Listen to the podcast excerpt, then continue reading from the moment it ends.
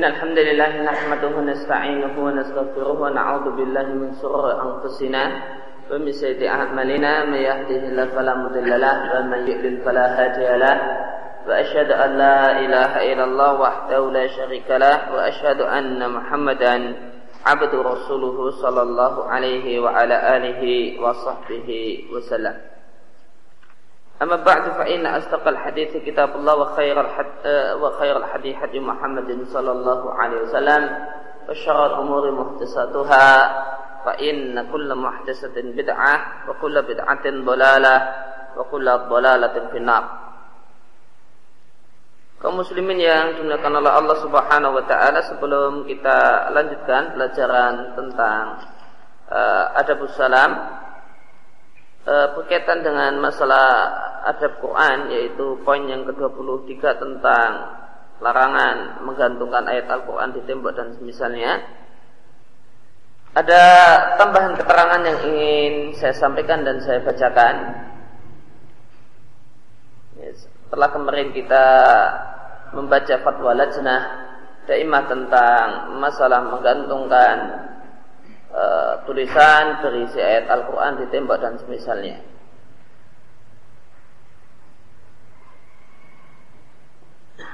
Ya. Keterangan tambahan tersebut adalah fatwa Abdul Aziz bin Bas rahimahullah taala di majmu' fatwa beliau di jilid yang ke-24 halaman 385.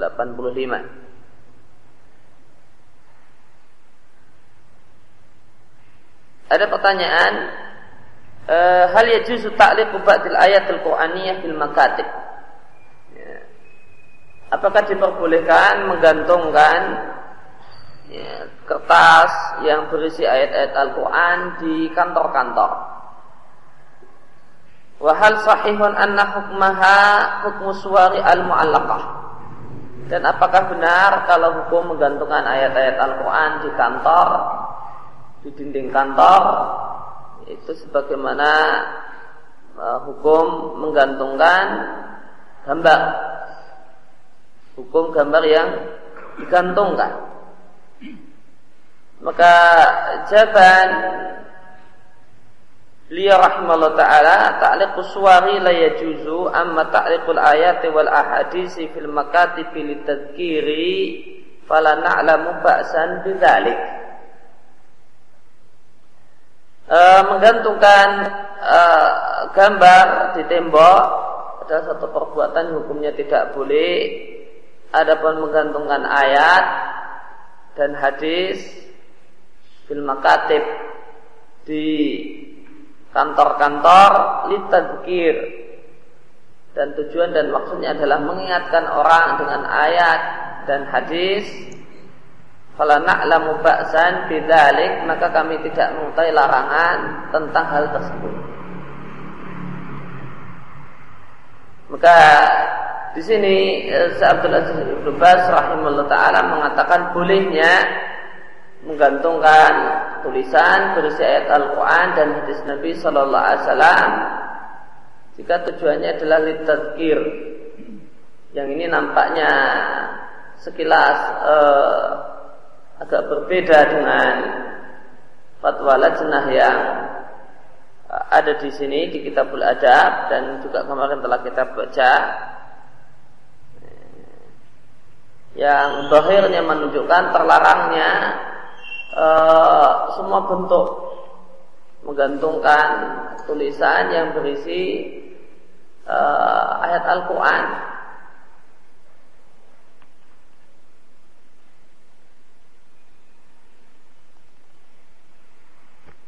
Saya belum tahu secara pasti bagaimanakah mengkompromikan dua fatwa di sini, fatwa uh, lajnah di satu sisi dan fatwa Sa'abdul Aziz bin Bas di sisi yang lain.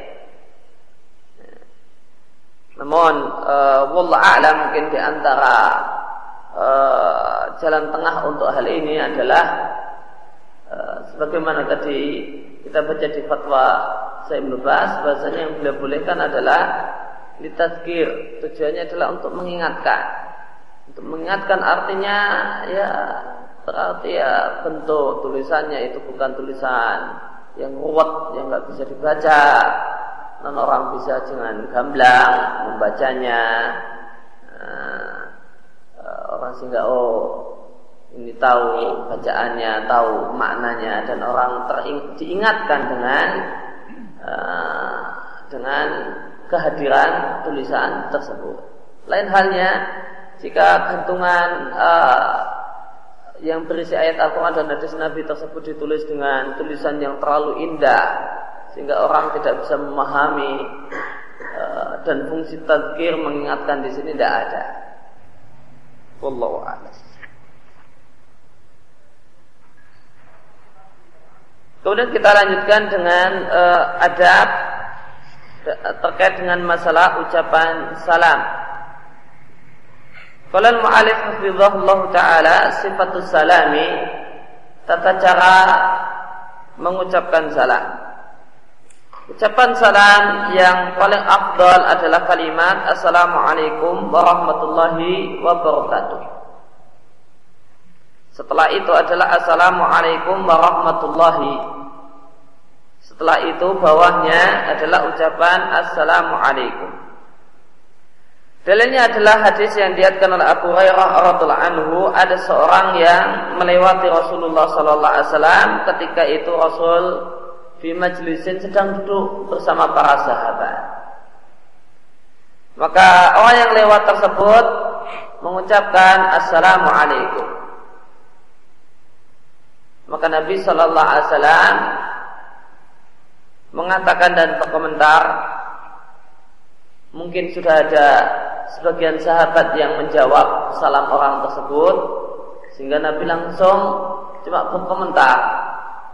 Nabi katakan asru hasanatin ada sepuluh pahala sepuluh kebaikan.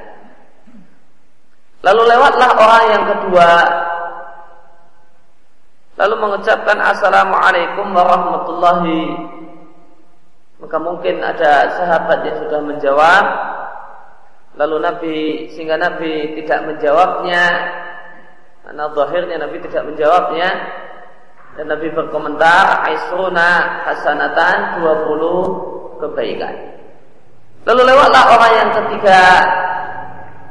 Lalu mengucapkan assalamualaikum warahmatullahi wabarakatuh maka Nabi Shallallahu Alaihi Wasallam berkomentar salatuna hasanatan 30 pahala atau 30 kebaikan.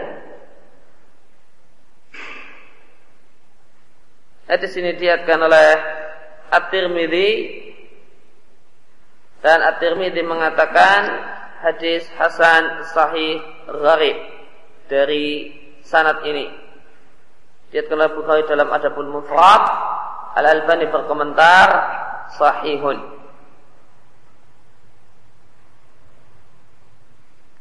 Wa amma sifatu rad adapun tata cara menjawab ucapan salam maka adalah dengan semisal ucapan salam yang kita dapatkan atau dengan jawaban yang lebih baik. Mengingat firman Allah Subhanahu wa taala wa idza huyitum bi tahiyatin fahayu bi ahsana minha aw rudduha jika kalian diberi penghormatan dengan sebuah penghormatan maka berilah penghormatan yang lebih baik daripada penghormatan yang kalian dapatkan atau balaslah itu maksudnya dengan yang semisal. Demikian surat An-Nisa ayat 86 Kemudian di sini penulis berpendapat bahasanya jawaban ucapan salam itu dengan menggunakan domir jamak meskipun yang mengucapkan salam adalah wahidan satu orang. Maka jawabannya adalah waalaikumsalam warahmatullahi wabarakatuh. Dan berkaitan dengan apa itu uh, apa makna assalam maka para ulama berselisih pendapat tentang apa makna as-salam. Sebagian ulama berpendapat bahwasanya as-salam maknanya adalah as-salamatu. As-salam maknanya adalah keselamatan. Sehingga assalamualaikum maknanya semoga keselamatan tercurah untuk kalian. Penjelasan yang kedua, assalam dalam kalimat assalamualaikum adalah salah satu nama Allah.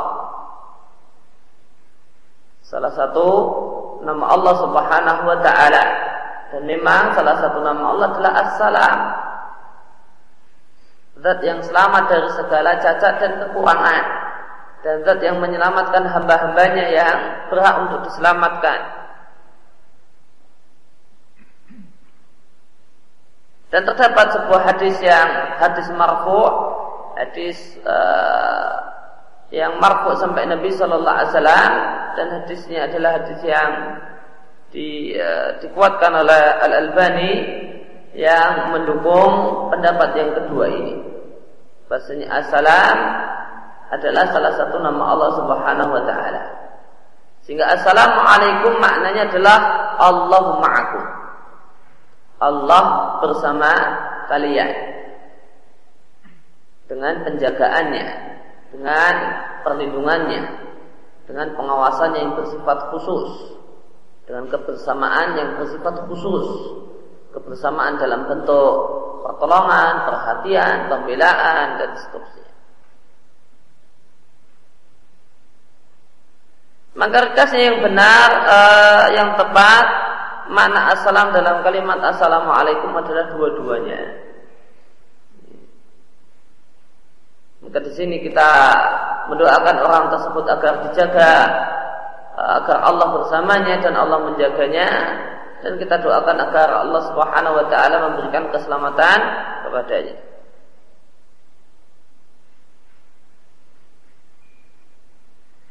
Kemudian masalah idan taha al mubtadi'u bis salami jika orang yang memulai mengucapkan salam itu berhenti pada kalimat wa barakatuh, maka apakah disyariatkan tambahan lebih dari wa barakatuh? Nah, tolaban karena berupaya untuk bisa mengamalkan doir ayat, balaslah dengan yang lebih baik. Semisal membalas dengan waalaikumsalam warahmatullahi wabarakatuh wa maghfiratuh wa, wa ihsanuh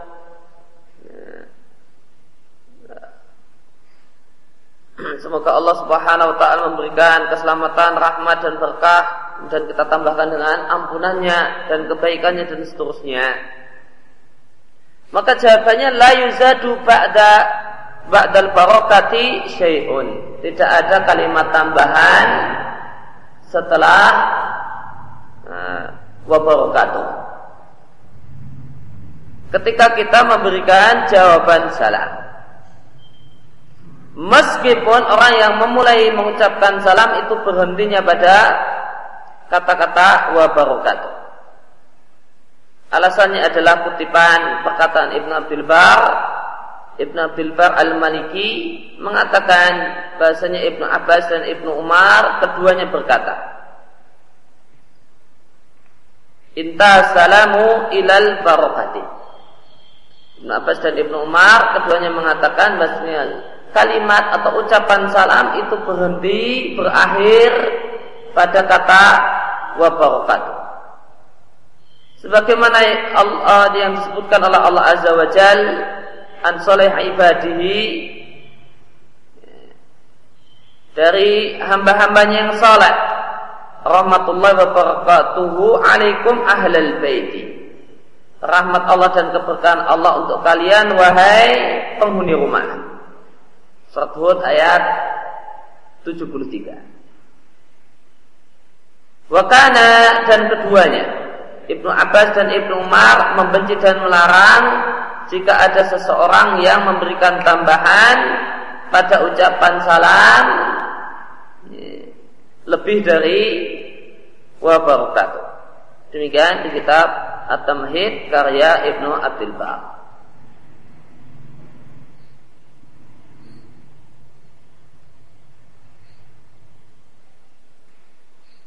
Dan sebagian ulama berpendapat masih ada tambahan setelah rahmatullah yaitu ada tambahan wa maghfiratu. Dan ini pendapat yang dipilih oleh Al-Albani rahimallahu taala karena beliau menguatkan sebuah hadis tentang masalah ini.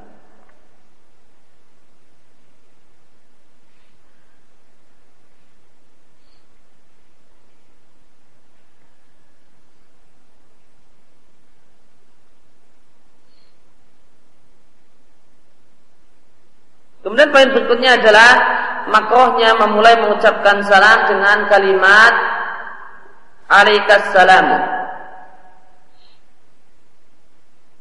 Tentang masalah ini terdapat beberapa hadis yang sahih. Di antaranya adalah hadis yang diatkan oleh Jabir bin Sulaim al-Hujaimi radhiyallahu anhu. Beliau datang, aku mendatangi dan menemui Nabi sallallahu alaihi wasallam, kemudian aku katakan alaikas salamu. Fakal maka Nabi mengatakan la taqul alaikas salamu. Janganlah kalian janganlah engkau memulai mengucapkan salam dengan kalimat alaikas salamu. Walakin kul akan tetapi katakanlah assalamu alaika.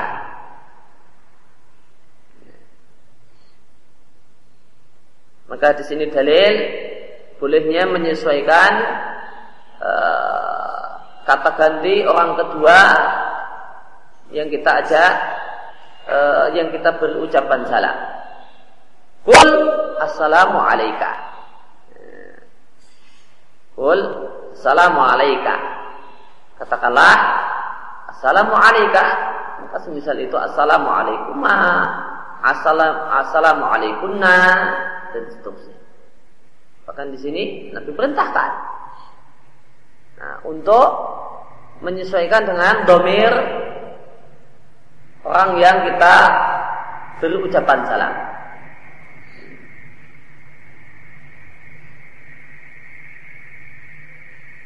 Dalam riwayat Abu Dawud, redaksinya bunyinya, aku mendatangi Nabi Shallallahu Alaihi Wasallam, kemudian aku katakan, Alaikassalamu ya Rasulullah. Qal maka Nabi Shallallahu Alaihi Wasallam mengatakan janganlah engkau mengucapkan alaikas salamu karena ucapan alaikas salamu adalah penghormatan untuk orang-orang yang sudah mati. Diatkan oleh Abu Dawud kata Al Albani sahih. Maka hadis-hadis tersebut menunjukkan terlarangnya memulai mengucapkan salam dengan kalimat alaikas salamu. Ya, beberapa ulama sebagian ulama mem memiliki rincian tentang masalah ini. Ya, ini terlarang kalau begini-begini, tidak terlarang kalau eh, kalau begitu.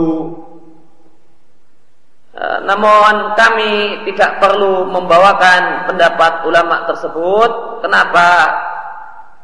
Uduhun nas wasorohatuh karena nas atau dalil tentang masalah ini sangat-sangat jelas dan sangat-sangat terang menunjukkan tercelanya memulai mengucapkan salam dengan alaikas salam. Kemudian anjuran untuk mengulang-ulang ucapan salam sampai tiga kali jika orang yang diberi ucapan adalah sekelompok orang yang jumlahnya banyak. Maksudnya dan diulang-ulang tersebut dalam dengan maksud supaya semuanya mendengar. Atau suka atau dikhawatirkan diragukan orang yang eh, orang yang diberi ucapan salam itu mendengar salam kita ataukah tidak? Kita ragu-ragu. Maka dianjurkan untuk diulangi. Dalilnya dari Anas radhiallahu eh, anhu anan Nabi sallallahu alaihi wasallam Nabi Shallallahu Alaihi Wasallam idza takallama fi kalimatin jika mengucapkan satu kalimat maka beliau mengulangnya tiga kali. Tentu maksudnya jika beliau menilai adanya kebutuhan untuk mengulangi tiga kali tidak setiap kalimat mesti diulangi tiga kali. Ya, kita eh, kita baca banyak hadis nah, Nabi tidak kemudian mesti mengulanginya tiga kali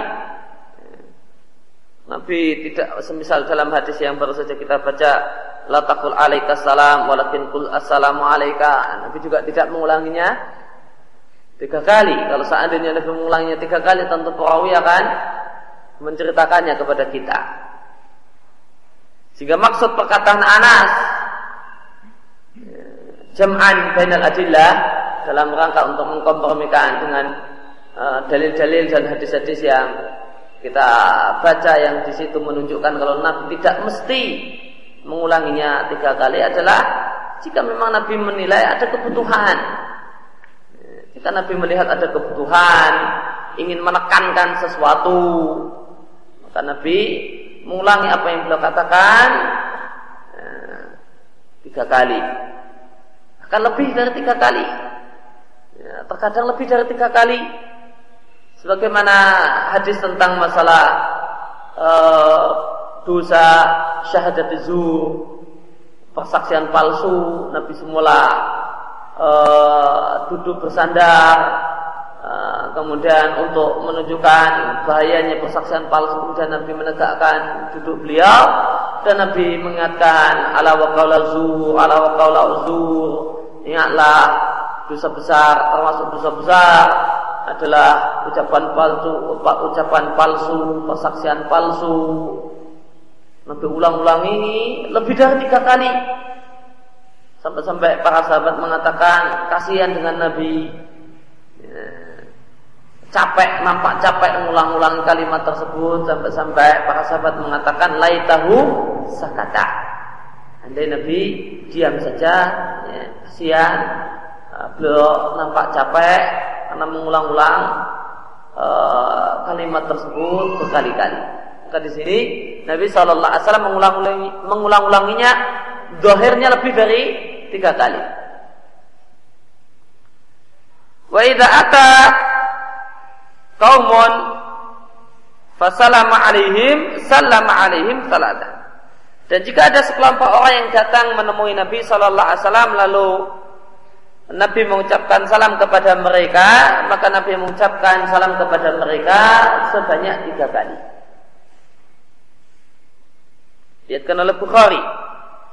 An-Nawawi mengatakan setelah membawakan hadis di atas, hadis di atas mahmulun, ditafsirkan. Ditafsirkan dan dijelaskan dalam pengertian jika kaum yang datang tersebut adalah sekelompok manusia yang jumlahnya banyak.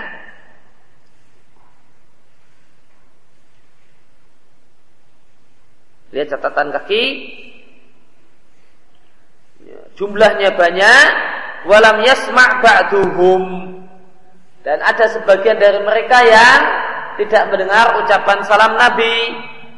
Maka Nabi mengulang-ulangi ucapan salam beliau dengan maksud al-istihab dengan maksud agar semuanya mendengar. Beliau tidak ingin hanya sebagian saja yang mendengar namun yang beliau kehendaki semuanya mendengar. Demikian apa yang dikatakan oleh Ibnu Hajar di Fathul Bar sedangkan perkataan An-Nawawi tadi ada di Riyadus Salihin bab tentang tata cara salat. Kembali ke atas, kemudian Ibnu Hajar memberikan tambahan.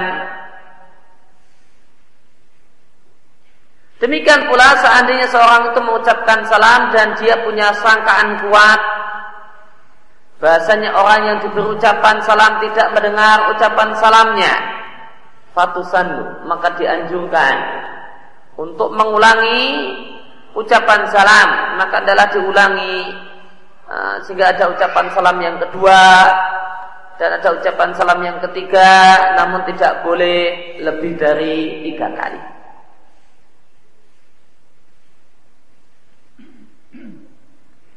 Kemudian di antara sunnah Nabi Sallallahu Alaihi Wasallam, ajaran Nabi Sallallahu Alaihi Wasallam adalah mengucapkan salam dengan suara yang keras dan menjawab ucapan salam juga dengan suara yang keras. Di antara keteladanan Nabi Shallallahu Alaihi Wasallam dalam masalah ucapan salam adalah bersuara keras ketika mengucapkan salam. Demikian juga bersuara keras ketika menjawab salam. Maka jika maka ucapan salam dengan ishar, dengan lirih dan pelan, itu tidaklah menghasilkan pahala. Tidaklah berbuah pahala. Ucapan salam yang cuma sekedar umat umi, ini kata penulis adalah ucapan salam yang tidak ada ganjaran dan pahalanya. Kecuali jika dalam kondisi yang dikecualikan dan nanti akan kita bahas kondisi apa yang dikecualikan.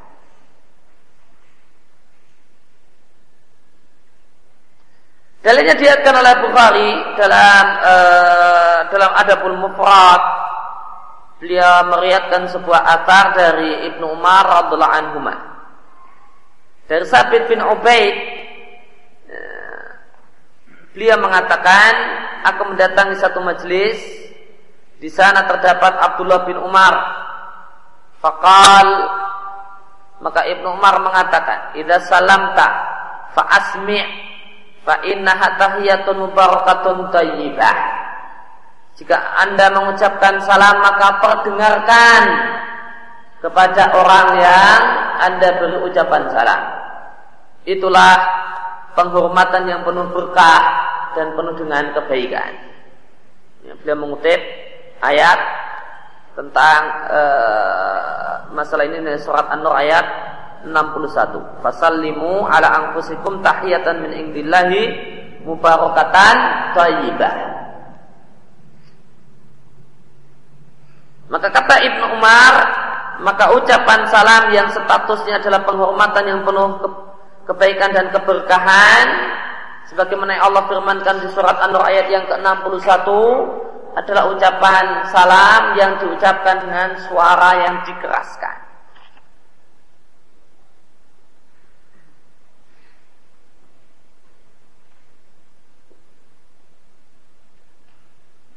Ya, dia telah ada mufrad Al Albani mengatakan sahihul isnad sanadnya sahih. Demikian juga komentar Al Hafidh Ibnu Hajar tentang hadis ini. Ibnu Qayyim menyebutkan bahwa di antara keteladanan Nabi Shallallahu Alaihi Wasallam adalah memperdengarkan kepada orang yang mengucapkan salam jawaban salam beliau kepadanya. Maka di antara keteladanan Nabi Shallallahu Alaihi Wasallam dalam menjawab salam kata ya, Ibnul Qayyim adalah memperdengarkan jawaban salam kepada orang yang mengucapkan salam.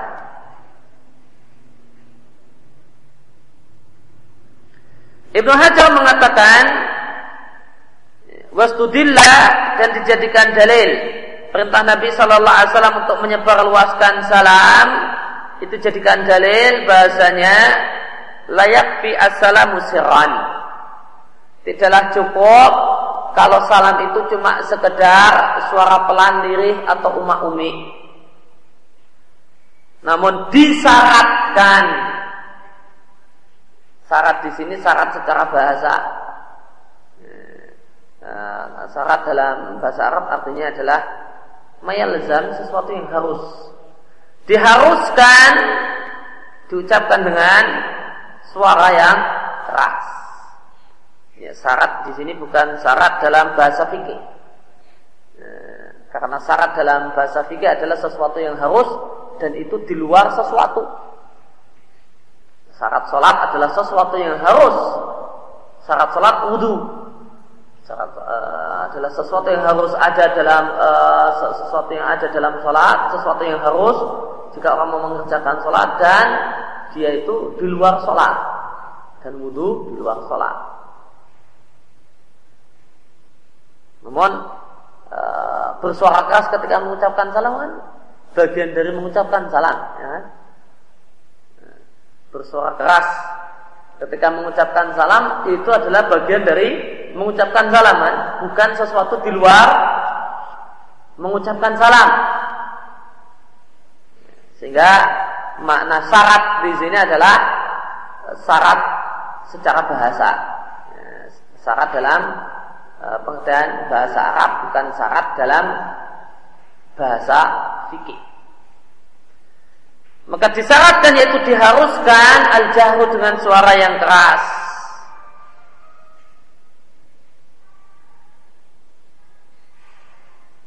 Wa dan minimal minim, uh, minimal suara keras dalam ucapan salam adalah ayusmi ya, minimal keras minimalnya adalah memperdengarkan fil ibtida ucapan salam ketika kita memulai mengucapkan salam dan memperdengarkan kepada orang yang kita ajak bicara al-jawab jawaban ucapan salam kita jika kita menjawab salam. Maka minimal derajat minimal dari al-jahar suara keras ketika mengucapkan salam adalah memperdengarkan. Kalau kita adalah orang yang mengucapkan salam, maka kita perdengarkan ucapan salam kita kepada orang yang kita tuju. Dan jika kita adalah berstatus orang yang menjawab salam, maka kita perdengarkan ucap jawaban salam kita kepada orang yang mengucapkan salam kepada kita. Ini minimalnya. Artinya boleh lebih dari itu. Boleh juga orang lain juga ikut dengar. Dan minimal orang yang kita tuju mendengar ucapan salam kita atau jawaban ucapan salam kita.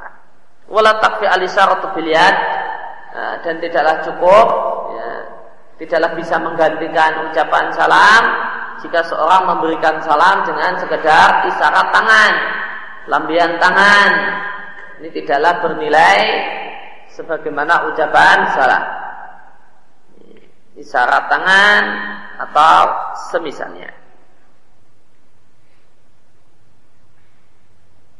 Anawawi mengatakan akalu salam derajat minimal dari ucapan salam yang dengannya seorang yang mengucapkan salam itu itu telah menunaikan dan melaksanakan sunnah dalam ucapan salam adalah mengeraskan suara sampai level yusmi al musalam alaih dia perdengarkan ucapan salamnya kepada orang yang eh, dia beri ucapan salam.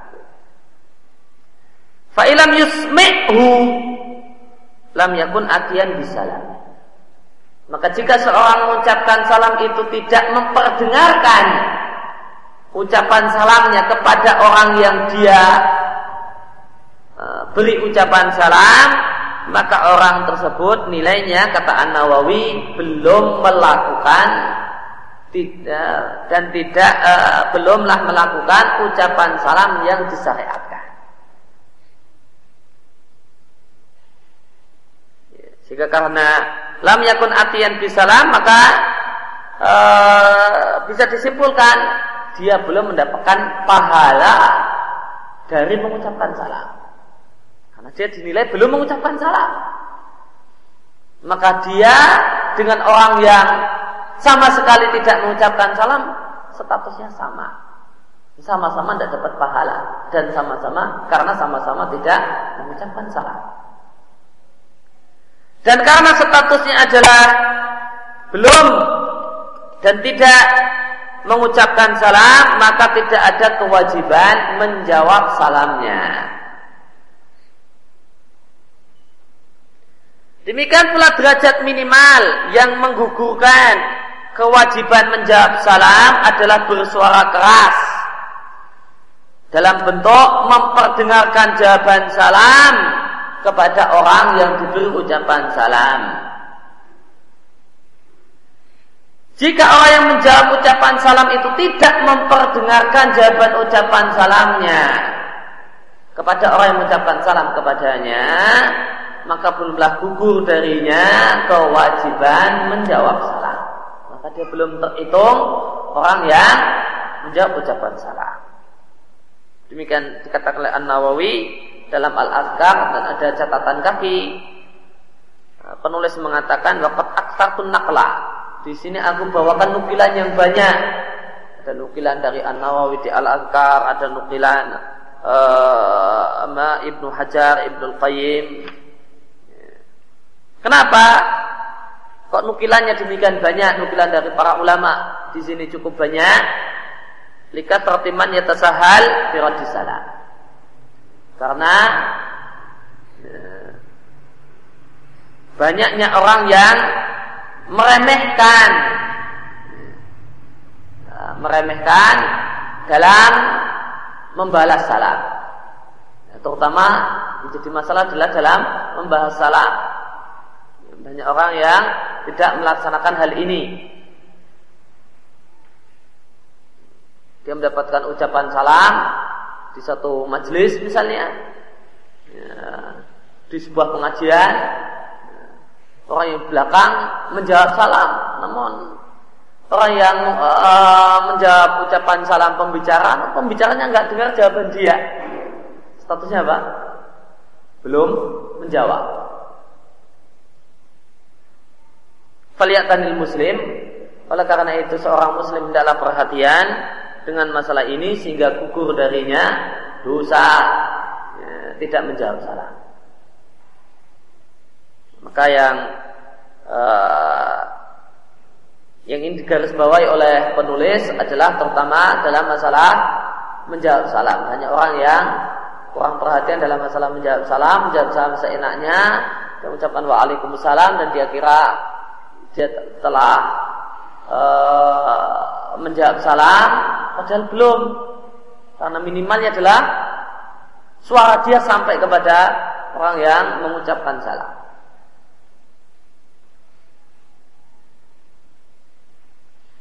Kemudian di antara ajaran Nabi Shallallahu Alaihi Wasallam adalah takmimus salam, mengucapkan salam kepada semua orang itu semua kaum muslimin. Artinya kepada orang yang anda kenal dan orang yang tidak anda kenal. Ya catatan kaki. Pembicaraan kita di sini berkaitan dengan kaum muslimin bukan orang lain, sehingga tidak tercakup dalam hal ini orang kafir. Karena orang kafir bukanlah orang yang layak dan berhak untuk mendapatkan doa kebaikan.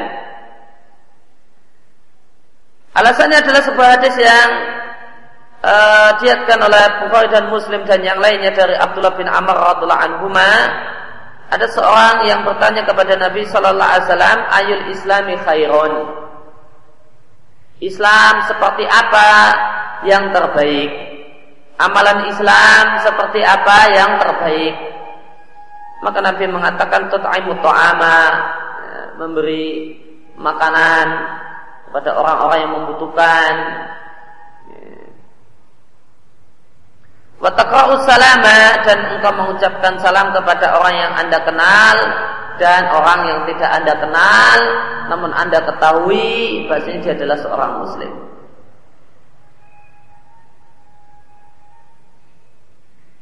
Maka dalam hadis ini terdapat anjuran dan motivasi untuk menyebarluaskan salam ya, mentenarkan salam dan menyebarluaskan salam di tengah-tengah manusia. Karena menyebarluaskan salam itu memiliki maslahat dan manfaat yang sangat-sangat besar. Boleh jadi manfaatnya termasuk manfaatnya yang paling besar adalah at-ta'lib bainal muslimin, menyatukan hati kaum muslimin. Dan terbebasnya hati mereka dari iri, dengki dan perasaan yang lainnya libatin pada sebagian yang lain. Karena jika seorang muslim bertemu dengan muslim yang lain dan tidak ada tegur sapa dan tidak ada ucapan salam sebagaimana kemarin kita jelaskan, maka orang akan merasa kenapa dia tidak mau mengucapkan salam? Ada apa? Uh, saya dengan dia dan dia dengan saya, saya punya salah apa? Ada perasaan yang akan ya tasya'ab adzunun nah, maka akan banyak prasangka-prasangka kayaknya baik-baik saja. Saya dengan dia pun kenapa dia tidak mau mengucapkan salam? Saya punya salah apa? Atau dia memang dasarnya orang kayak gitu? Nggak suka sama saya. Maka akan banyak prasangka-prasangka.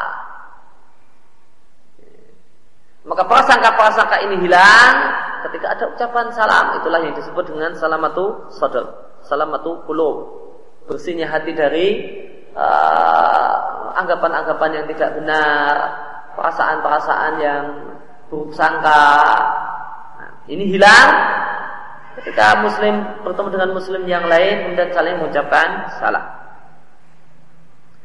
kebalikannya adalah ucapan salam yang bersifat khusus yaitu seorang tidaklah mengucapkan salam kecuali pada orang-orang yang telah dia kenal dan orang-orang yang menjadi kawannya. Maka ini adalah perbuatan yang tidak terpuji. Bahkan ucapan salam ketika itu bersifat khusus hanya pada kawan-kawan sendiri makanya adalah di antara tanda dekatnya kiamat. Diatkan oleh Imam Ahmad dalam Musnad dari sahabat Abdullah bin Mas'ud radhiallahu anhu Rasulullah sallallahu alaihi wasallam mengatakan inna min asyrati sa'ati idza kanat at-tahiyyatu 'alal ma'rifati Sesungguhnya di antara tanda kiamat adalah ketika ucapan penghormatannya itu ucapan salam hanya ditujukan alal ma'rifati kepada kenalan saja. Orang yang tidak dia kenal dan tidak menjadi kenalannya tidak dia beri ucapan salam. Dalam riwayat yang lain di antara tanda kiamat adalah jika seseorang mengucapkan salam kepada orang lain namun dia tidak mengucapkan salam pada orang lain illa lil ma'rifati kecuali karena dia mengenalnya. Dalam riwayat yang lain Nabi mengatakan ina mimbaini yadai saati sesungguhnya sebelum saat terjadi kiamat terjadi akan dijumpai taslimul khassah ucapan salam yang bersifat khusus ya. Ucapan salam yang bersifat khusus uh, hanya pada teman-teman sendiri dan orang-orang yang dikenal saja.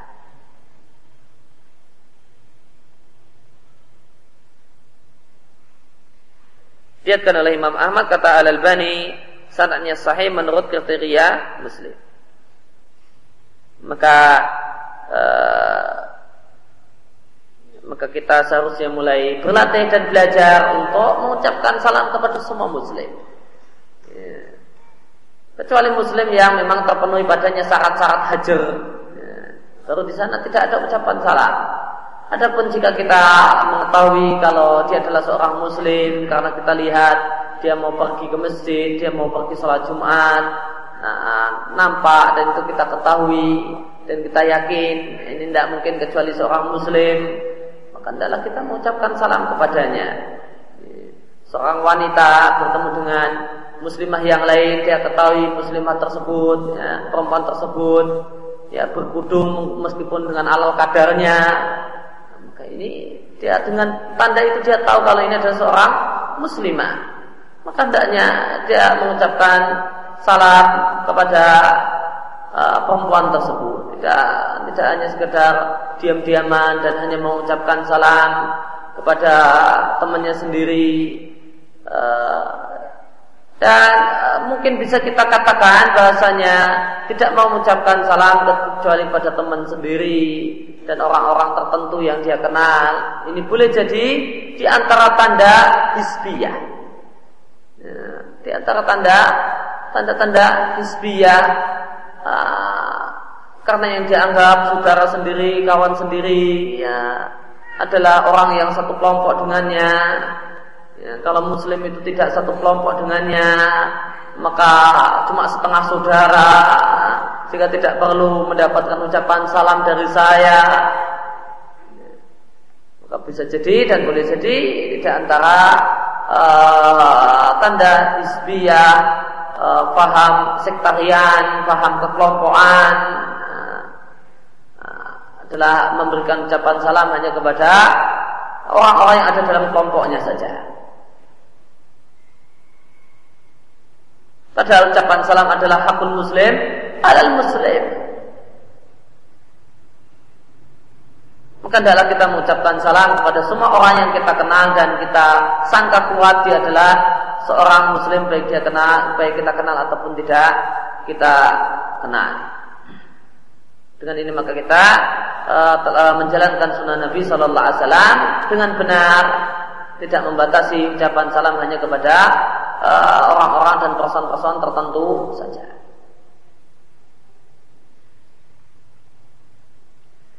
Kemudian anjuran agar orang orang yang datang itulah yang memulai mengucapkan salam. Maka orang yang datang datang ke satu ruangan, nah itulah yang mengucapkan salam kepada orang yang berada di ruangan tersebut. Ini adalah satu perkara yang masyhur dan tersebar di tengah-tengah manusia dan terdapat banyak nas, banyak dalil yang mendukung dan menunjukkan hal ini. Di mana anjuran mengucapkan salam itu mutawajjahun ditujukan. kepada orang yang datang dan bukan orang yang didatangi. Di antara dalilnya adalah kisah tiga orang yang datang dan melewati majelis Nabi Shallallahu Alaihi Wasallam. Kemudian Nabi berkomentar kepada orang pertama untuknya 10 pahala, untuk orang yang kedua 20 pahala, untuk orang yang ketiga 30 pahala. Maka itu dalil Biasanya orang yang mendatangi itulah yang mengucapkan salam, bukan orang yang didatangi.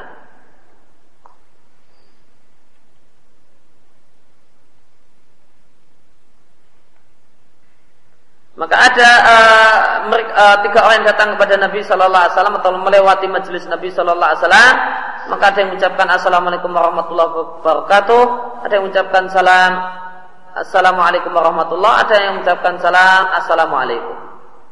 Tapi kalau melihat uh, hadisnya ini terbalik. Orang yang pertama itu Assalamualaikum, orang yang kedua Assalamualaikum warahmatullah, barulah orang yang ketiga Assalamualaikum warahmatullahi wabarakatuh. Anawawi mengatakan jika seorang itu waroda mendatangi ala kuudin beberapa orang yang sedang duduk ala qaidin atau satu orang yang sedang duduk maka orang yang datang al warid al warid maknanya orang yang datang. Maka orang yang datanglah yang memulai mengucapkan salam dalam kondisi apa pun.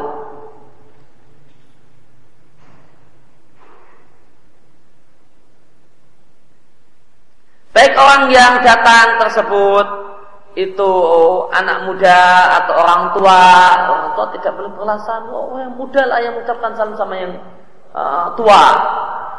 Ini berlaku jika tidak dalam kondisi datang dan mendatangi. Namun dalam kondisi bertemu di jalan. Nah, adapun masuk ruangan yang lebih tua yang ada dalam ruangan itu yang lebih muda yang lebih tua ini yang harus seharusnya mengucapkan salam. Maka apa pun kondisi si orang yang datang apakah dia anak muda ataukah orang tua rombongan yang jumlahnya sedikit ataukah rombongan yang jumlahnya banyak yang jelas yang datang itu mengucapkan salam kepada orang yang didatangi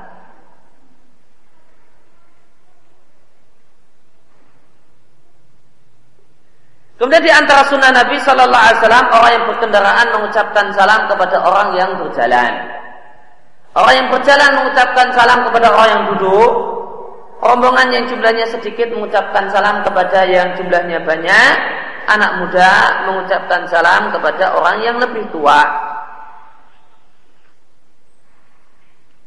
Tentang masalah ini terdapat beberapa hadis yang sahih di antaranya diatkan oleh eh, dibawakan oleh sahabat Abu Hurairah radhiallahu anhu Rasulullah sallallahu alaihi wasallam mengatakan yusallimu raqibu 'alal mashi orang yang berkendaraan mengucapkan salam kepada orang yang berjalan wal mashi 'alal qa'id dan orang yang berjalan mengucapkan salam kepada orang yang duduk rombongan yang jumlahnya sedikit mengucapkan salam kepada rombongan yang jumlahnya banyak. Itu Bukhari dan Muslim. Dalam salah dalam riwayat dalam salah satu riwayatnya Bukhari, Nabi mengatakan anak muda mengucapkan salam kepada yang lebih tua, yang lewat. Boleh jadi lewat sambil berkendaraan atau sambil berjalan, mengucapkan salam kepada yang duduk, rombongan yang sedikit mengucapkan salam kepada rombongan yang jumlahnya banyak. Sebagian ulama menyebutkan hikmah di balik adab semacam ini, di balik aturan bahasanya mereka mereka lah yang mereka mereka lah orang yang e, berkendaraan, orang yang berjalan, orang yang jumlahnya sedikit, itulah yang e, dianjurkan dan diperintahkan untuk mengucap, memulai mengucapkan salam. Sebagian ulama mengatakan anak muda mengucapkan salam kepada yang lebih tua. Mengingat adanya hak orang yang lebih tua. Orang yang lebih tua memiliki hak dihormati dan dimuliakan. Ini adalah di antara adab yang sepatutnya ditempuh dan dikerjakan atau dilakukan. Maka di antara adab dalam Islam adalah orang yang usia yang lebih muda memberikan penghormatan dan uh, memberikan sikap khusus kepada orang yang lebih tua. Dan janganlah uh, kita jadikan orang yang lebih tua sebagaimana teman kita sendiri uh, diajak canda sebagaimana canda sama teman sendiri. Canda sama orang lebih yang lebih tua boleh namun candanya canda yang menunjukkan penghormatan dan canda yang tidak seenaknya sendiri jangan disikapi sama itu di antara ajaran Islam. Ya. Tidak menyikapi orang yang lebih tua sebagaimana teman sendiri atau malah dianggap anak kecil. Apalagi orang yang lebih tua itu adalah sekaligus orang tua.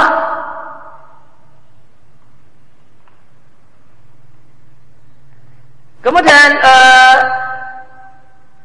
orang yang berkendaraan mengucapkan salam kepada orang yang berjalan apa hikmahnya? Hikmahnya adalah agar ucapan salam ini mendorong membawa dan mendorong orang yang berkendaraan itu untuk tawabuh dan tidak sombong. Karena orang yang berkendaraan itu madonnatu takabur. Dimungkinkan kemungkinan untuk sombongnya itu lebih potensi untuk sombongnya lebih besar. Dia berkendaraan ya, melintas orang yang nggak punya kendaraan biasanya cuma jalan kaki. Nah, itu potensi untuk sombongnya lebih besar. Karena itu diperintahkan dia agar mengucapkan salah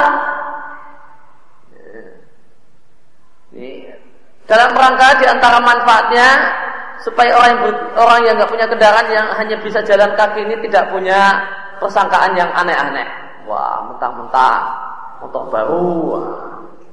Dapat salam janda, ya dah. Dan ketika uh, ketika orang yang berkendaraan ini melintasi uh, orang yang dia kenal atau temannya, kawannya misalnya, ya, dan kawannya ini sedang jalan, dia mengucapkan salam, maka perasaan itu hilang.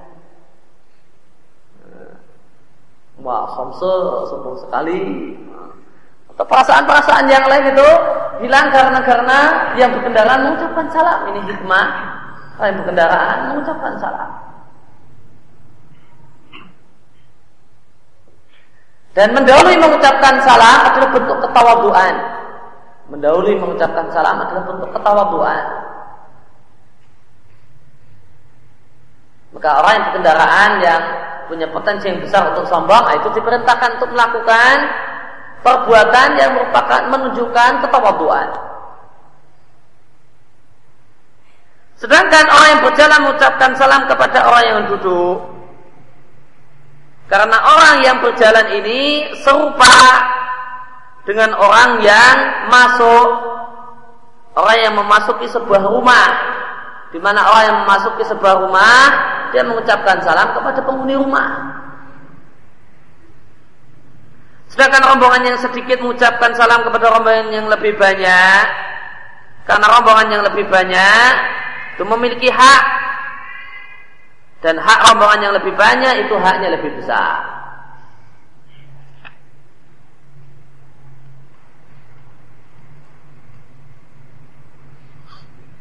Kemudian masalah hal yang teratap apakah berdampak seandainya orang menyelisihi aturan di atas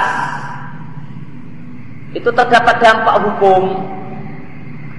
Misalnya orang yang lebih tua malah mengucapkan salam pada anak muda. Orang yang berjalan malam yang mengucapkan salam kepada yang berkendaraan. Rombongan yang banyak malah mengucapkan salam kepada rombongan yang sedikit. Yang duduk malah mengucapkan salam kepada yang berjalan. Seandainya dibalik, tidak bersesuaian dengan adab yang tadi telah kita bahas, maka menyelisih adab dalam masalah ini apakah berdampak? Ada dampak hukumnya. Misalnya haram, kemudian jadi dosa. Maka jawabannya, la yulhaqu bil mukhalif. Orang yang menyelisih kriteria dan tata cara di atas tidaklah mendapatkan dosa gara-gara perbuatannya. Akan tetapi dia meninggalkan sesuatu yang lebih utama. Al-Maziri mengatakan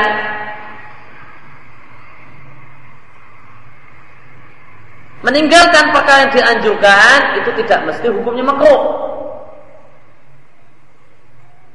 Bahkan orang yang meninggalkan perkara yang dianjurkan dia melakukan uh, dia terjumus dalam khilaful aula menyelisihi sesuatu yang lebih baik.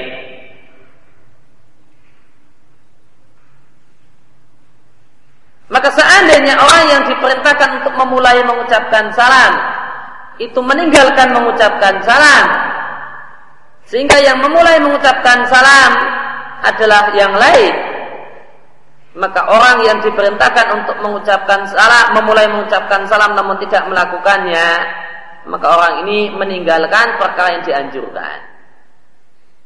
Sedangkan orang yang diperintahkan untuk menjawab salam namun malah berubah menjadi yang mengucapkan salam maka dia melakukan sesuatu yang dianjurkan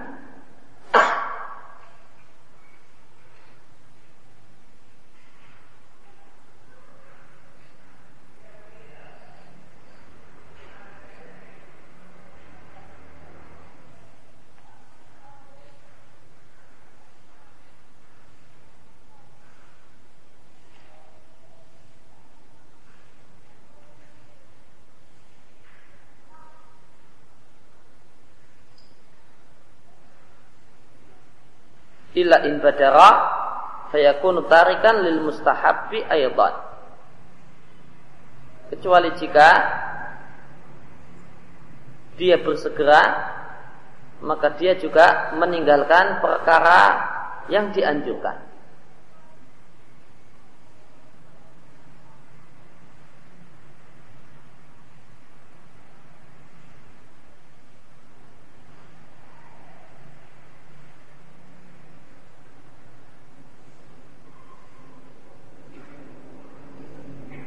Allah alam apa yang dimaksudkan dengan inbadarah uh, apakah yang mungkin yang dimaksudkan adalah uh, orang yang harusnya menurut adab dia menjawab mengucapkan salam. Dia begitu dia bertemu dengan orang lain yang seharusnya orang lain tersebut yang mengucapkan salam begitu ketemu dialah yang mendahului. Bersegera maka ini dinilai meninggalkan hal yang mustahak Kutipan dari Fathul Bari.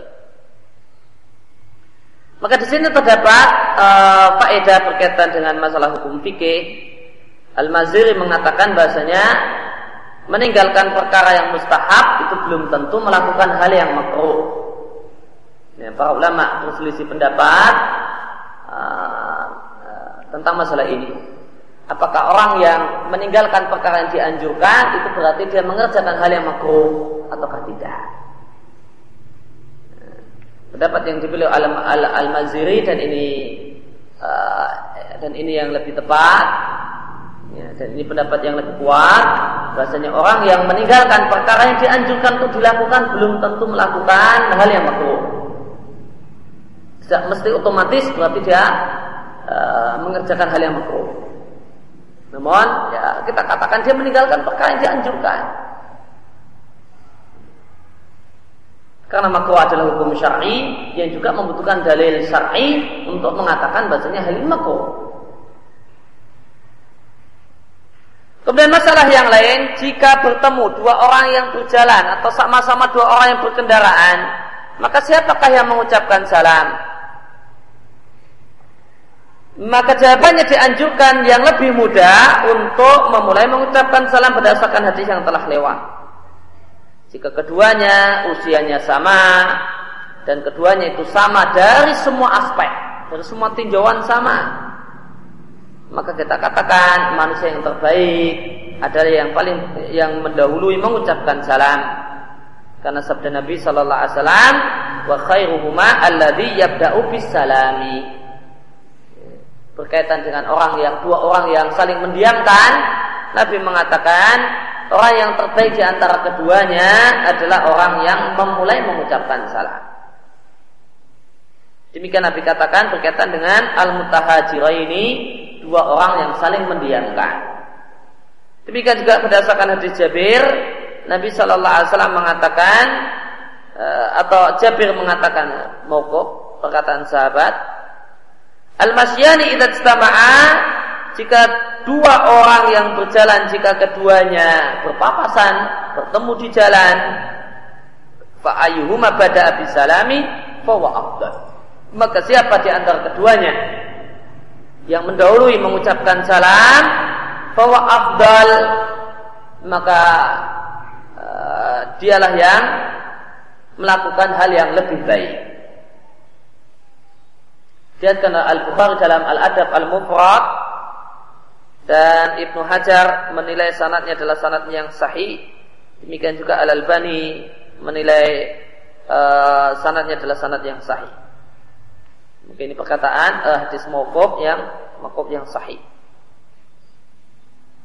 Ini menguatkan uh, kesimpulan yang bisa kita simpulkan dari uh, hadis Nabi Shallallahu Alaihi Wasallam tentang dua orang yang saling mendiamkan.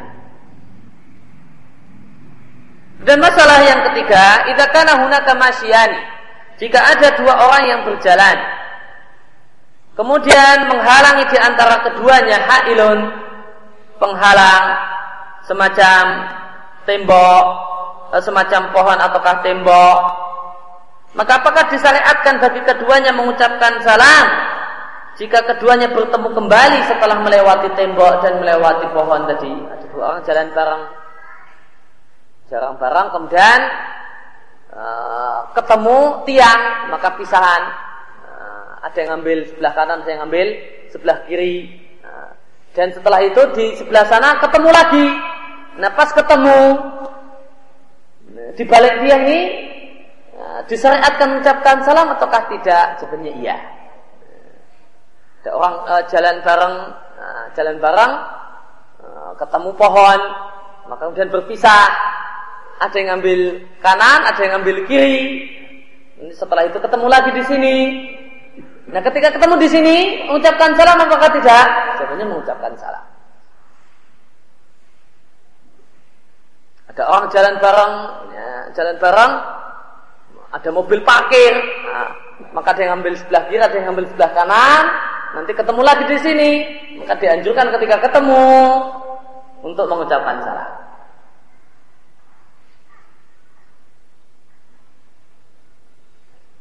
Maka jawabannya iya dianjurkan.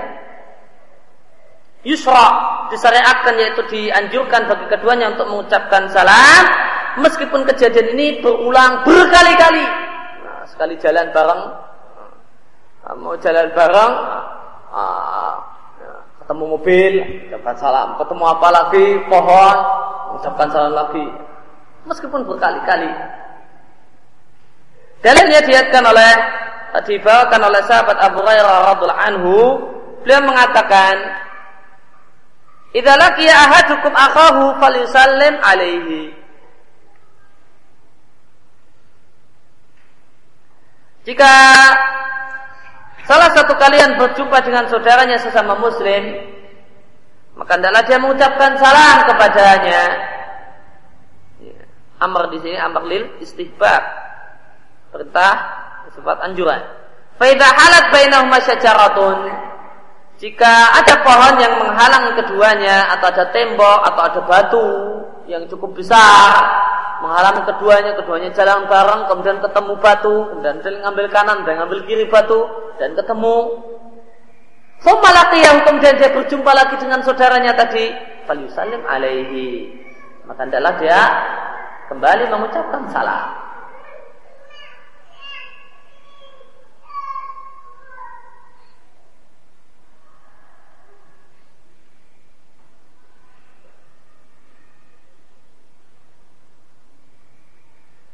Kemudian uh, uh, hadis ini diatkan oleh Abu Dawud dengan dua sanad, yang satu marfu, yang kedua mauquf.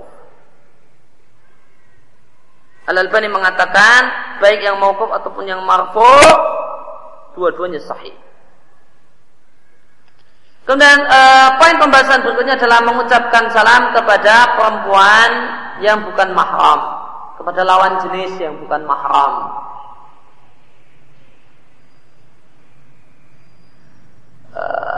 Ucapan seorang laki-laki kepada perempuan yang bukan mahramnya tentang hukumnya diperselisihkan oleh ulama.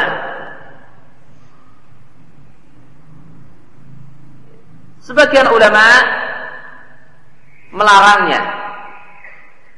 Sebagian ulama membolehkan dengan syarat itu amnil fitnah. Tidak di uh, aman dan tidak uh, dikhawatirkan adanya ya, fitnah godaan lawan jenis gara-gara mendengar suara, gara-gara mendengar ucapan salam. Kemudian pendapat yang ketiga memberikan rincian di mana perempuan tersebut, di mana lawan jenisnya.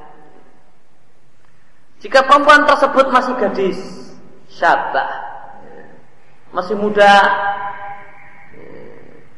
atau ibu-ibu muda meskipun nggak gadis. Ditambah jamilah masih cantik. Lam yajuz maka tidak boleh. Nah, jika sudah nenek-nenek karena ajuzan. Jika sudah nenek-nenek jaza maka boleh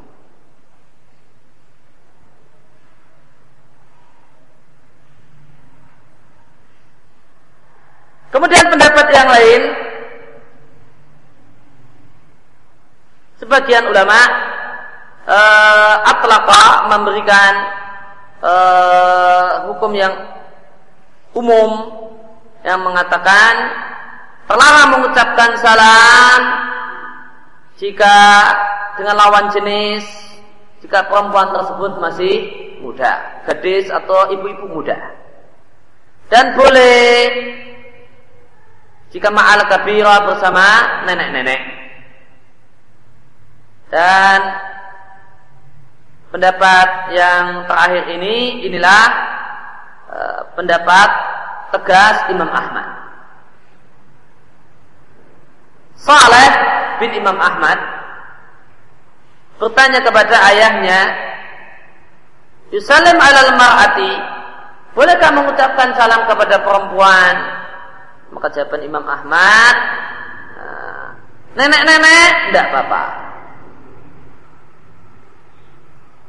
Adapun dengan gadis, dengan ibu-ibu muda, pala tas tangtik, maka janganlah engkau mengucapkannya. Maka janganlah engkau mengucapkan salah.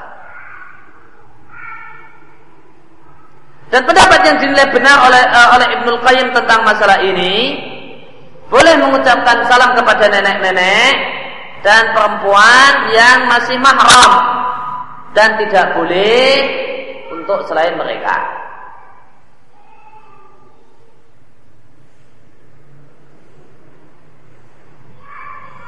Kesimpulan penulis wawal muhtar. Pendapat inilah pendapat yang terpilih. Alasan kenapa melarang mengucapkan salam kepada gadis dan ibu-ibu muda alasannya ilahnya sangat jelas. Itu satu dariah menutup jalan keburukan. Ingat yang namanya satu dariah kalau dalam bahasa usul fikih adalah sesuatu yang hukumnya mubah. Atau bahkan masuk namun jika ini dilakukan maka akan mengantarkan dan menyebabkan keburukan. Maka mengucapkan salam kepada lawan jenis pada asalnya mubah atau bahkan hukum asalnya adalah mustahab berdasarkan dalil umum tentang masalah perintah untuk mengucapkan salam. Maka masuk, kan tapi karena dikhawatirkan ini akan mendorong pada keburukan, maka jadi terlarang. Wa khasyatal iftitan dan karena dikhawatirkan timbulnya godaan di balik kejadian ini. Ya, diawali dengan mengucapkan salam dan nanti dilanjutkan dengan yang lainnya.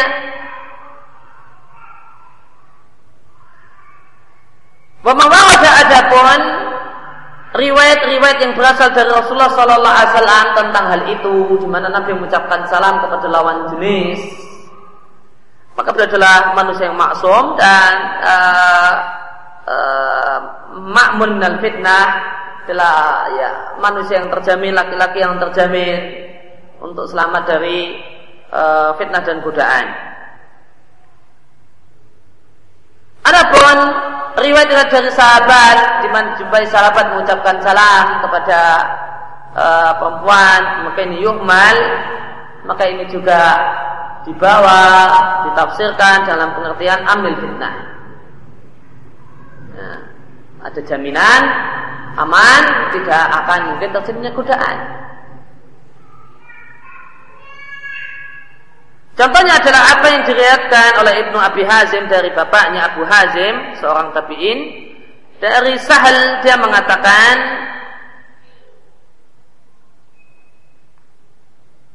Karena lana ajuzun ada seorang nenek-nenek tursil ila butu'atin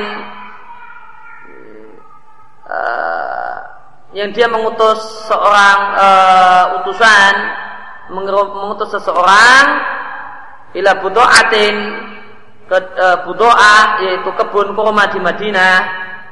Lalu nenek-nenek ini meminta utusannya untuk mengambil uh, usulu silqi uh,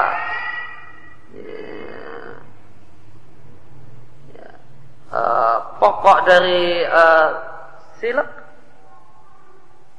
uh, Allah alam nanti kita lewati dulu. Fatotohu lalu beliau letakkan dalam satu uh, wadah di kodrin atau fikiderin dalam satu wadah kemudian dia adon dengan beberapa biji gandum maka jika kami telah, kami para sahabat telah selesai pulang dari mengerjakan sholat Jumat, insofna kami bubaran,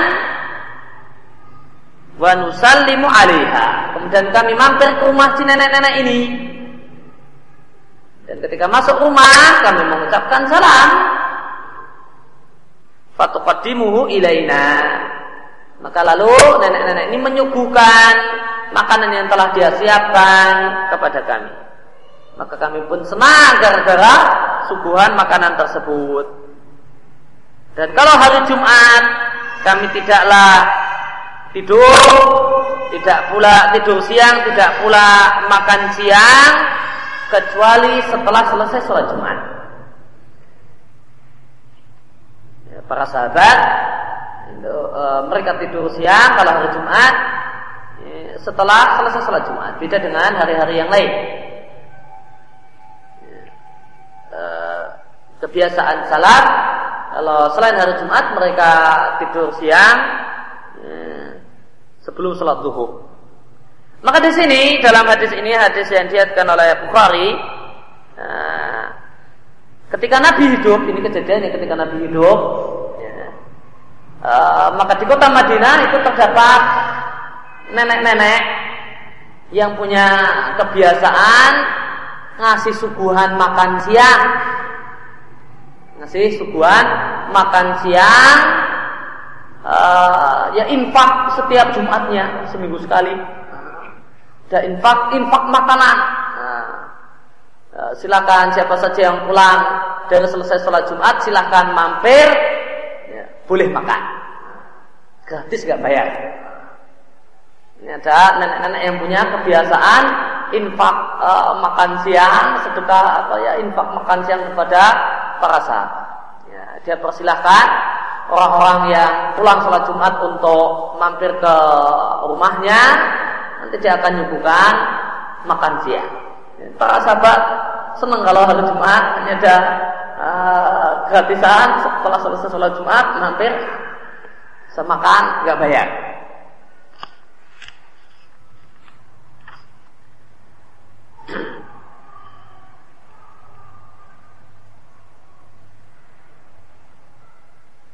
Maka kesimpulan penulis adalah sebagaimana uh, pendapat Imam Ahmad yang membedakan antara uh, masih muda ataukah sudah tua.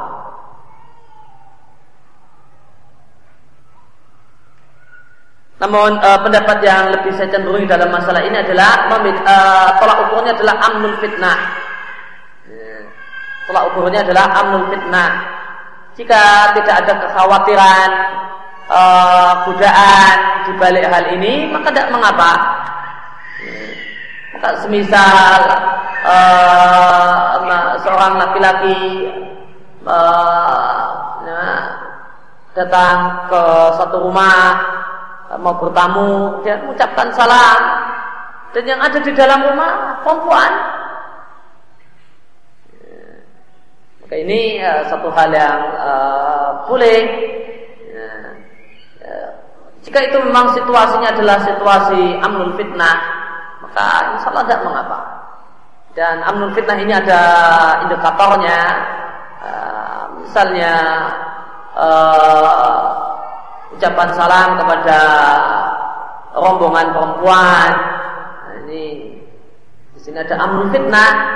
Lain kalau ucapkan salam dengan uh, bertemu dengan uh, cuma seorang gadis di tengah jalan, di tengah lorong. Nah, ini uh, ini mengkhawatirkan. Kalau itu rombongan, sebagaimana Nabi mengucapkan salam kepada Nabi pernah lewat uh, dan ada beberapa perempuan yang duduk-duduk uh, kemudian Nabi mengucapkan salam kepada mereka. Maka telah ukurnya dalam hal ini adalah amnul fitnah dan amnul fitnah ini uh, berbeda-beda dengan perbedaan uh, perbedaan tempat uh, perbedaan masyarakat. Uh, maka kalau uh, di satu masyarakat boleh jadi lelakinya sangat sensitif dengan suara perempuan. Kalau dengar waalaikumsalam, perempuan yang jawab, maka pikirannya sudah nggak nggak karuan. Lain dengan uh, masyarakat yang lain yang laki-laki di situ tidak uh, se uh, sepeka laki-laki jenis yang pertama. Maka amnul fitnah itu berbeda-beda tergantung perbedaan uh, perbedaan masyarakat, perbedaan uh, manusianya.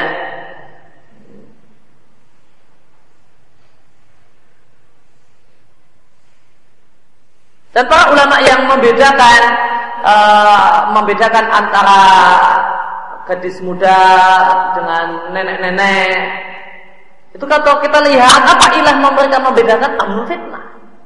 Ya sudah, ilah itu yang kita ambil. Itu amnul fitnah.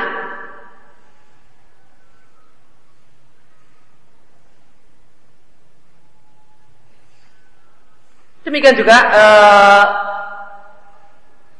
yang dibahas di sini adalah laki-laki mengucapkan salam kepada perempuan dan yang benar sebagai uh, demikian pula perempuan mengucapkan salam kepada laki-laki. Hukumnya boleh dengan syarat amrul fitnah.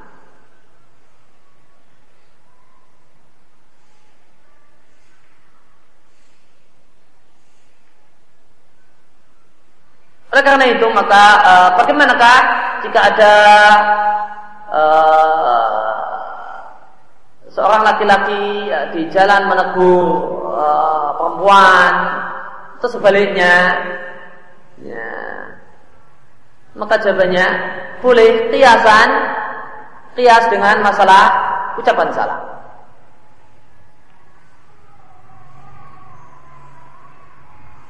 Demikian yang kita bahas dalam kesempatan pagi hari ini wasallallahu ala nabiyina Muhammad wa ala alihi wasallam wa radana alhamdulillahi rabbil alamin.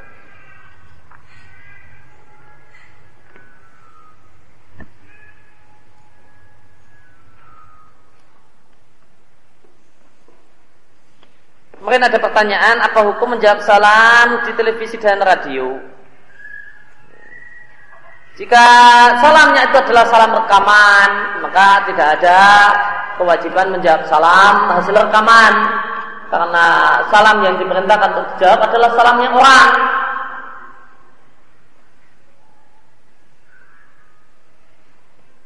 Maka jika jawabannya, maka jika ucapan salam di di radio itu adalah siaran live ya, dan uh, siaran langsung Eh, dan kita mendengarnya dan itu memang ditujukan kepada semua orang yang mendengarnya ya, maka seharusnya kita menjawab salam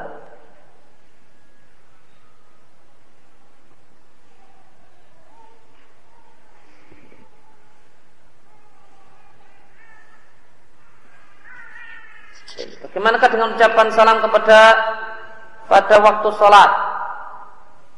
Apa yang ditanyakan? Ucapan salam pada waktu sholat yaitu akhir akhir sholat maka Nabi mengajarkan beberapa bacaan. Uh, ada Assalamualaikum warahmatullahi yang paling sering. Assalamualaikum warahmatullahi sebelah kanan dan sebelah kiri. Uh, kanan Assalamualaikum warahmatullahi atau kiri Assalamualaikum warahmatullahi Ada beberapa uh, variasi tentang masalah ini sebagaimana bisa dilihat di sifat salatin Nabi karya Al-Albani.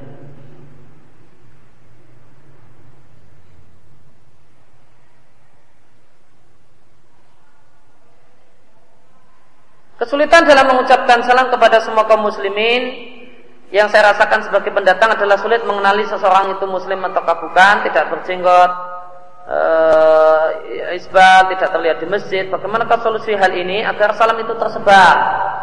Ya, Apakah sering ikut kegiatan masyarakat bisa mengatasi hal ini? Ya, kita ketika kita bergaul dengan masyarakat, maka kita tahu siapakah di antara mereka yang muslim dan siapa yang tidak. Maka setelah kita tahu, maka kita bisa mengucapkan salam kepada mereka. Dan sebelum kita tahu, maka yang kita kenal, kalau dia adalah seorang muslim, ya, dan kita yakin punya sangkaan kuat atau minimal sangkaan kuat dia adalah seorang muslim, kita ucapkan salam kepadanya. Semisal kita mau jalan ke masjid, mungkin kita naik motor, uh, kita lewati beberapa orang yang nampak mau pergi ke masjid, maka ucapkanlah salam. Sebagai bentuk usaha kita untuk mengamalkan sunnah Nabi Shallallahu Alaihi Wasallam, mengucapkan salam kepada seluruh kaum muslimin.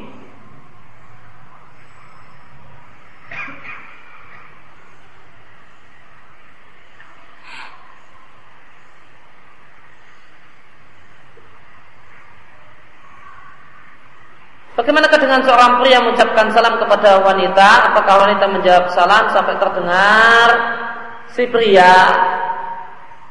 Sebenarnya iya. Dengan bahasa dengan dengan suara yang tegas, ya, uh, enggak dilembut-lembutkan.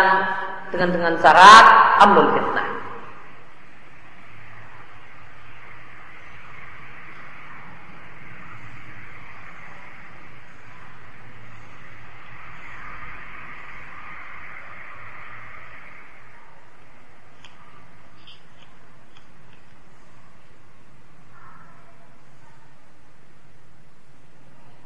Bolehkah memberikan uh, salam saat masuk ke kamar atau rumah yang kosong dengan anggapan malaikatlah yang menjawabnya. Ketika memasuki rumah kosong atau ruangan kosong, maka sebagian fukoha semacam An-Nawawi di Al-Adkar mengatakan ucapan salamnya adalah Assalamu alaina wa alaihi sholihin. Ini kan pendapat sebagian ulama akan tapi pendapat yang dipilih oleh Sabtu Razak bin Abdul Muhsin uh, di kitab beliau Fikih Adi Awal Adkar uh, bahasanya ucapan salam di ruangan kosong, di rumah kosong adalah sama. Assalamualaikum warahmatullahi wabarakatuh. Beliau bawakan beberapa uh, asar dari salam yang menunjukkan bahasanya yang dipraktekkan oleh salaf Eh, mereka masuk di rumah kosong, mereka ucapkan assalamualaikum.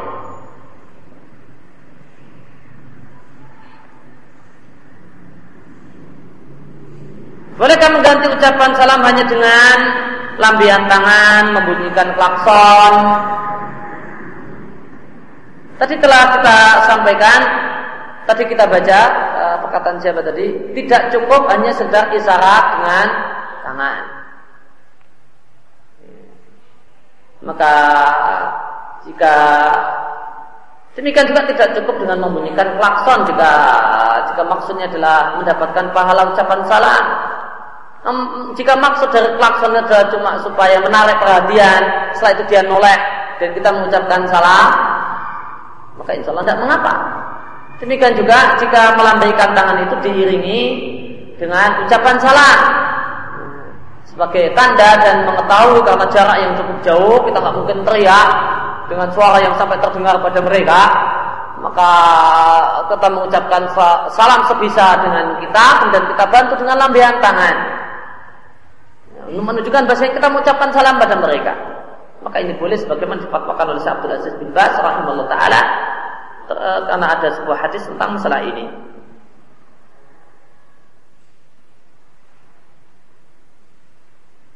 Jika istri meyakini hukum cadar adalah sunnah, sedangkan suami meyakini hukumnya wajib, bolehkah suami memaksa istrinya menggunakan cadar? Siapanya boleh dan kewajiban istri untuk taat. Karena istri taat kepada suami selama dalam perkara yang tidak maksiat. Ya, perintah suami itu tidak maksiat menurut dirinya, dalam menurut keyakinannya. Menurut keyakinan si istri, perintah suami dalam ini bukan maksiat. Maka dalam ini istri memiliki kewajiban untuk taat.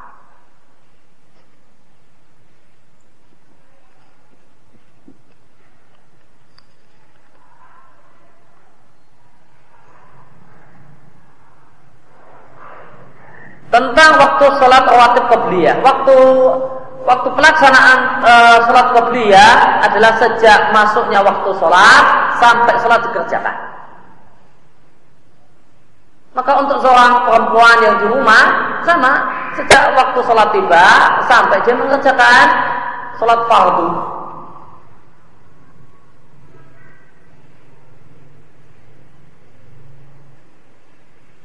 Apakah keputihan membatalkan wudhu? Apakah keputihan itu najis? Ulama khilaf tentang masalah ini. Ya.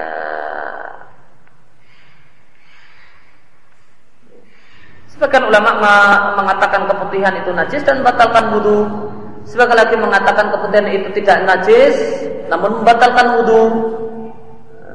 Sebagian lagi mengatakan bahasanya keputihan itu tidak najis dan tidak membatalkan wudhu dan ini pendapat terakhir saya Muhammad bin Shalih Utsaimin rahimallahu taala dan ini pendapat yang lebih kuat karena tidak karena hukum asal segala sesuatu adalah suci kecuali terdapat dalil yang menunjukkan kalau itu najis uh, pada asalnya adalah wudhu tidak batal kecuali terdapat dalil yang menunjukkan kalau wudhu batal.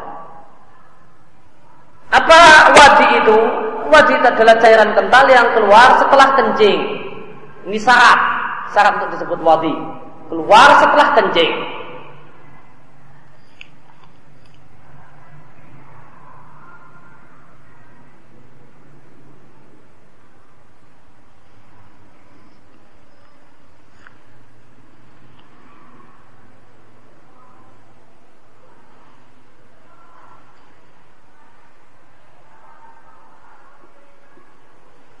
Hukum menyimpan uh, gambar dan video porno jelas hukumnya haram. Sangat aneh menanyakannya.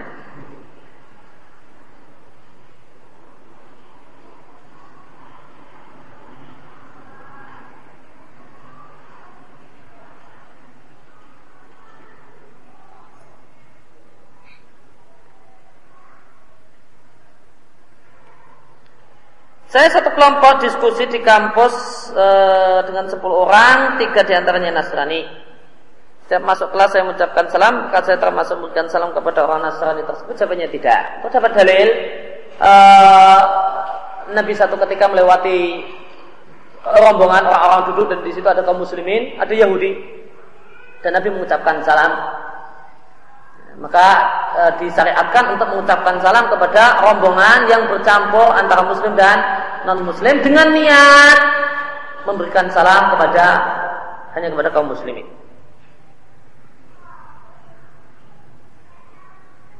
Bagaimana kamu menyikapi ucapan salam Obama saat kunjungannya ke Indonesia?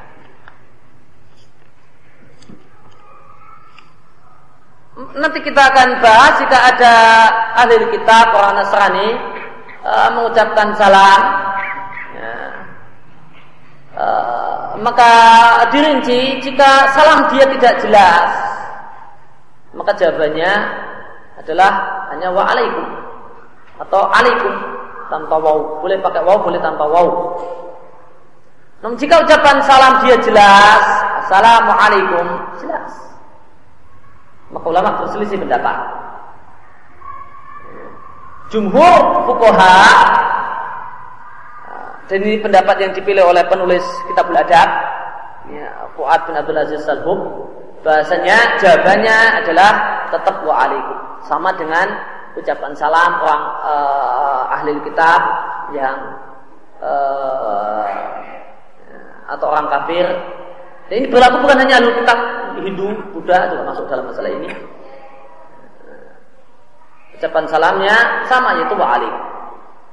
Sebagian fukoha, ya, sebagian fukoha, sebagian ulama mengatakan jika ucapan salamnya itu jelas, maka kita jawab dengan yang semisal. Maka ada orang Nasrani yang mengucapkan salam assalamualaikum warahmatullah, maka kita jawab waalaikumsalam warahmatullah. Mimbabil adil dalam rangka bersifat bersikap adil dan adil kepada uh, orang kafir diperintahkan dan tidak dilarang.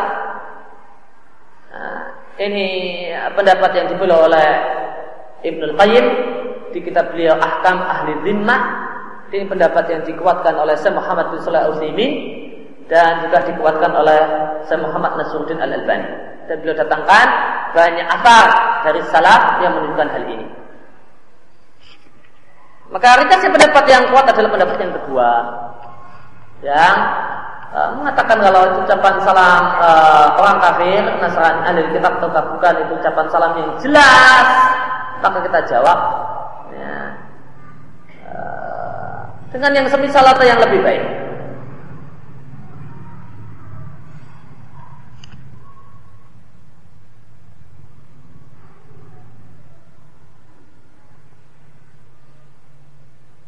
Karena di negeri kita, uh, karena kita di negeri kaum muslimin, apakah kita boleh menyebarkan salam kepada siapa saja, walau kita tidak tahu dia muslim atau tidak?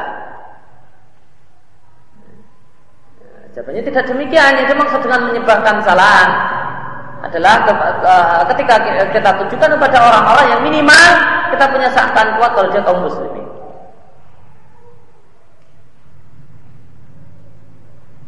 Syariat memakai hijab. Jika yang ditanyakan sudah jilbab, maka syariat jilbab itu turun tahun 6 Hijriah. Sebelum itu tidak ada. Ya, tidak ada syariat jilbab. Syariat jilbab itu turun tahun 6 Hijriah. Apa yang dimaksud dengan assalam dengan pakai al itu maknanya luas. Sedangkan salamun tanpa al maknanya sempit. Karena salamun artinya adalah sebuah keselamatan. Yang nggak jelas itu apa yang dimaksudkan ya. Pokoknya sebuah keselamatan. Adapun assalamu maka itu maknanya luas. Ya. Semua bentuk keselamatan tercakup di dalamnya. Keselamatan badan, keselamatan agama, keselamatan dunia, keselamatan uh, harta, keselamatan keluarga tercakup di dalamnya. Bagaimana penjelasan sama Muhammad bin di Sarah Riyadus Salih.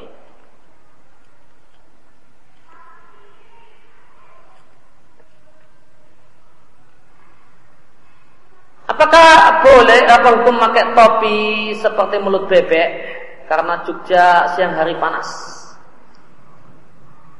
Maka uh, maka ada dua bahasan tentang masalah ini. Yang pertama, uh, atau ada tiga uh, ada tiga poin yang perlu diperhatikan. Yang pertama hukum asal pakaian boleh. Harus baru baru terlarang jika ada faktor-faktor yang bisa menjadi alasan kalau itu terlarang. Maka apakah ada faktor yang uh, melarangnya dan tolak ukur uh, ya. maka boleh jadi ada orang yang mengatakan ini tasabut dengan orang kafir. Dan mengatakan tasabut dengan orang kafir dalam masalah ini tidak tepat. Karena yang dimaksud dengan tasabut dengan orang kafir dalam pakaian kata saya muslimin adalah jika engkau melihat orang tersebut maka engkau mengira dia adalah orang kafir. Jika engkau melihat ada uh, seorang perempuan berpakaian dengan pakaian suster, ya, maka kita akan mengatakan, oh ini orang Nasrani, perempuan Nasrani. Atau ada orang yang uh, kita jumpai berpakaian dengan topi-topinya orang Hindu, ya, topi khas orang Hindu, maka kita katakan ketika kita lihat, oh ini orang Hindu. Nah, ini tolak ukur tersebut dengan orang kafir, maka mengatakan topi ini adalah tersebut dengan orang kafir, satu hal yang kurang tepat. Tidak ada unsur tasabut di sini. Ya, dan tasabut itu berbeda-beda tergantung tempat, tergantung negeri. Maka boleh jadi itu satu hal yang tasabur dengan orang kafir di Saudi, tidak tasabur dengan orang kafir di Indonesia. Namun yang kedua kemudian bahasan berikutnya apakah itu tasabur dengan orang yang nggak genah, uang jalanan, preman atau semacamnya yang merupakan jika kita katakan ketika kita melihat orang berpakaian dengan topi semacam itu maka terlintas di benak umumnya orang yang melihatnya wah ini orang yang suka nongkrong-nongkrong di uh, di gerdu sambil uh, pegang gitar. Uh, atau orang yang uh, uh, semacam itu ya, maka mantasababi komen minhum maka selayaknya untuk meninggalkan hal itu mimba karena ini tersebut dengan menyerupai orang-orang yang bukanlah orang-orang yang soleh di tempat kita. Kalau ada orang pakai pakaian semacam itu, maka apa yang identik pikiran orang uh, ketika melihatnya apakah orang ngaji, orang masjid, uh, dari belakang dia pakai itu kok balikkan lu kok jenggotan nah. Maka jika kita memiliki penangkapan kesan semacam itu, image semacam itu, ya tentu image yang nggak baik, maka selainnya ditinggalkan bukan karena tasabut dengan orang kafir, karena uh, itu bukan pakaian orang yang salah di tempat kita dan bukan dan menimbulkan kesan yang uh, image yang nggak baik uh, secara umum di masyarakat. Bukan seperti itu orang baik-baik, namun yang seperti itu adalah orang-orang nakal, bukan, kawan, orang Jawa bilang orang dalan, dan semacam itu. Demikian sallallahu ala Nabi Muhammadin wa ala alihi wa sallam. Barakallahu alhamdulillahi rabbil alamin. Subhanakallahumma wa bihamdika asyhadu an la ilaha illa anta astaghfiruka wa atubu ilaik.